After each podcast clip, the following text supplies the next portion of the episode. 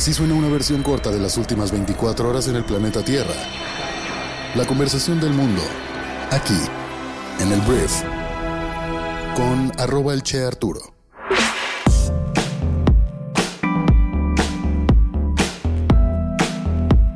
Muy buenos días, bienvenidas, bienvenidos a esto que es el Brief para este jueves 10 de agosto.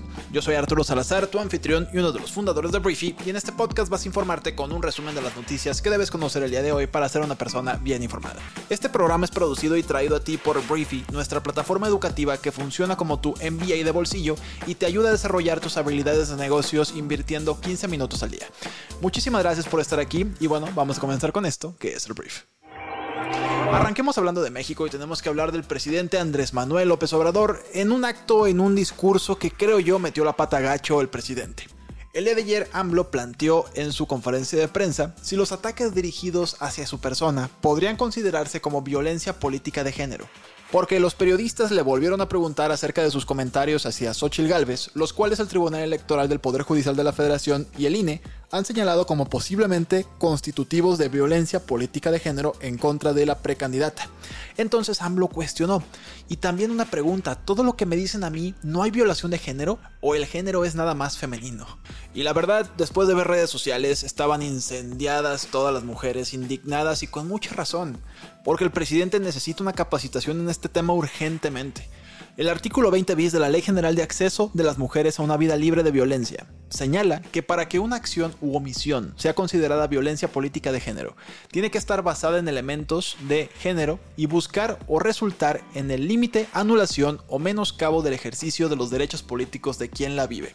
Entonces, estos elementos son considerados de género cuando se ataca a una mujer solo por serlo, cuando a esta le afecta desproporcionadamente lo hecho u omitido o si tiene un impacto diferenciado en ella en comparación con un hombre. Entonces, no, señor presidente, es hombre y esto tiene que ver con que una autoridad superior ejerza violencia para descarrilar a una mujer que aspira a un cargo.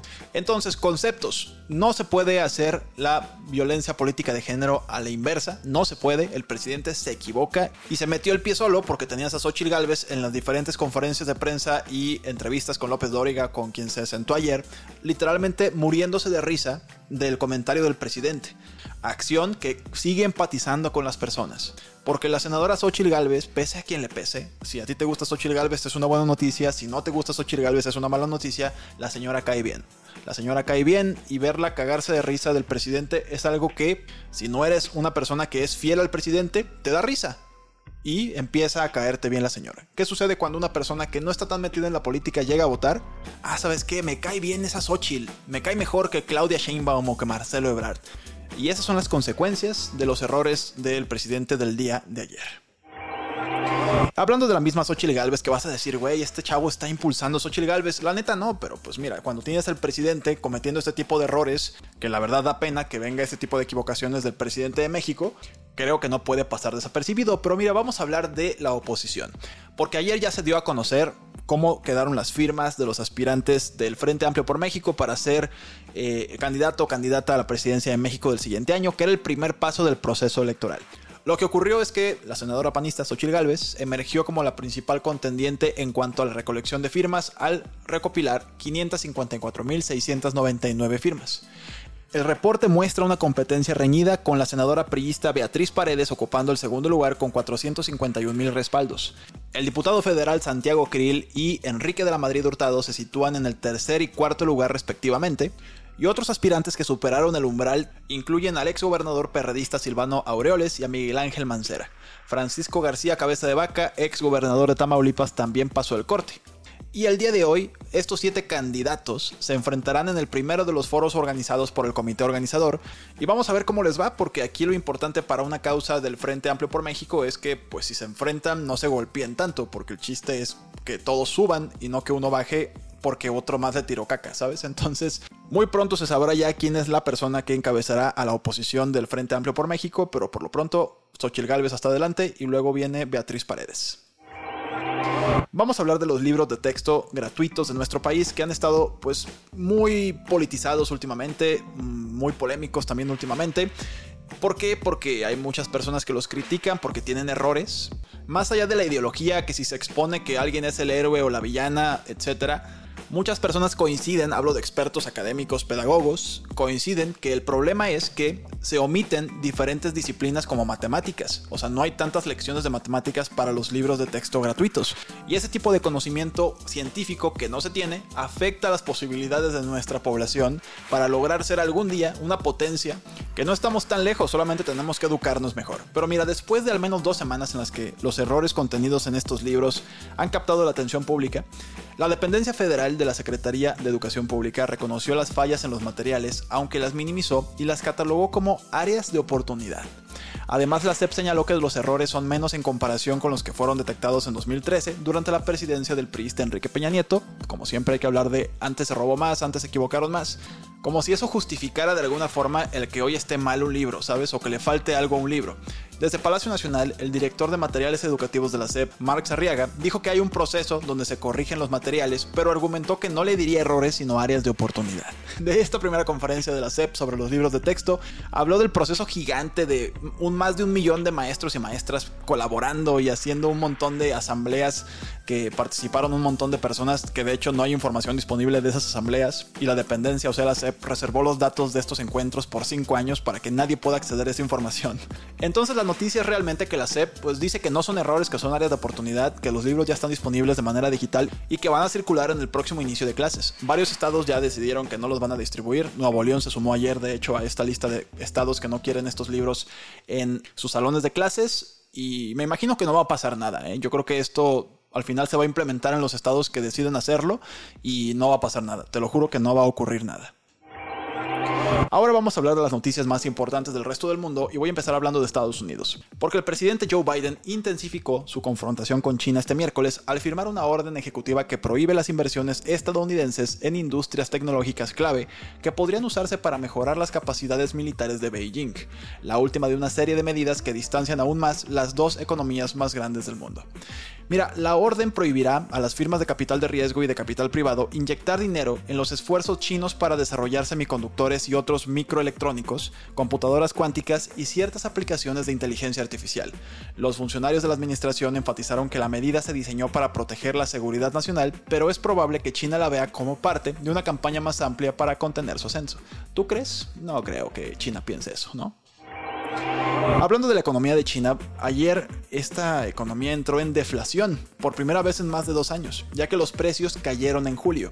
El índice de precios al consumidor cayó 0.3% interanual después de no variar en junio, y el gasto interno se ha desacelerado en medio de una vacilante recuperación económica después de la pandemia. China como que no ha estado así como que volando con su economía para nada.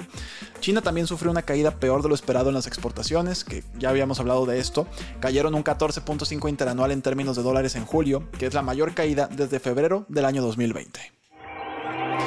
Hablemos de Donaldo, el expresidente más naranja del mundo, porque resulta ser que los fiscales de Estados Unidos, bajo la dirección del fiscal especial Jack Smith, obtuvieron una orden de registro para la inactiva cuenta de Twitter del expresidente Donald Trump, como parte de la investigación sobre sus intentos de revertir las elecciones del año 2020. Esta acción, realizada después de que Elon Musk tomara control de Twitter, ahora llamado X, representa la primera búsqueda directa en las comunicaciones de Donaldo. Aunque los detalles específicos de la búsqueda no se han revelado, pues se supo que los fiscales tuvieron permiso para no informar a Donaldo sobre la orden por varios meses, temiendo precisamente que comprometiera la investigación. Donaldo, pues por supuesto, reaccionó a la noticia en su plataforma Truth Social, criticando la acción como un ataque a sus derechos civiles. Entonces, vamos a ver qué sale. Si es que, imagínate que tenga ahí Donaldo en sus direct messages cosas terribles, pornografía y cosas así. No me sorprendería. Hablemos de WeWork porque las acciones del proveedor de espacio de trabajo estadounidense cayeron un 38% en las operaciones de la mañana de este miércoles, después de que la compañía dijera que tenía dudas sustanciales de que podría mantenerse a flote. La empresa asediada, una vez valorada en 47 mil millones de dólares, divulgó ingresos del segundo trimestre inferiores a los esperados el martes. Informó 397 millones en pérdidas netas, una mejora con respecto al año anterior, pero aún muy por debajo del objetivo. Entonces, pues las acciones van para abajo porque dudan tal vez poderse mantener en el mercado. Una explosión en una fábrica cerca de Moscú, la capital de Rusia, hirió a 56 personas. La planta es un fabricante de dispositivos ópticos de precisión, como gafas de visión nocturna para el ejército ruso, y las autoridades locales dijeron que la explosión fue causada por el almacenamiento inseguro de fuegos artificiales por parte de una empresa privada que alquiló un depósito en los terrenos de la planta. Para terminar voy a dar una gran noticia porque en un paso histórico para la conservación del medio ambiente, ocho naciones de Sudamérica han formado una alianza con el propósito de salvaguardar la selva amazónica, el bosque tropical más extenso del planeta. Estos países son miembros de la Organización del Tratado de Cooperación Amazónica y se comprometieron a llevar a cabo programas de desarrollo sostenible. El compromiso quedó plasmado en la Declaración de Belém, denominada en honor a la ciudad brasileña donde se llevó a cabo la conferencia. Los países signatarios de este importante tratado son Bolivia, Brasil, Colombia, Ecuador, Guyana, Perú, Surinam y Venezuela. Para todos nuestros suscriptores de Briefy, te recomiendo que pases a leer o escuchar el resumen de un libro llamado Business Writing Tips o Consejos para escribir en los negocios. Es un libro que parece muy ñoño, pero la neta está buenísimo. Te explica en 12 minutos este resumen cómo tener resultados fáciles y efectivos a la hora de escribir correos electrónicos, cartas, propuestas. La neta, excelente libro y puedes tener acceso a él si eres suscriptor de Briefy. Si todavía no estás en nuestra plataforma, escríbenos para compartirte un periodo de prueba totalmente gratis en nuestro MBA de bolsillo. Muchísimas gracias por haber estado aquí. Esta fue la conversación del mundo para este jueves y nos escuchamos el día de mañana en la siguiente edición de esto que es el brief. Yo soy Arturo. Adiós.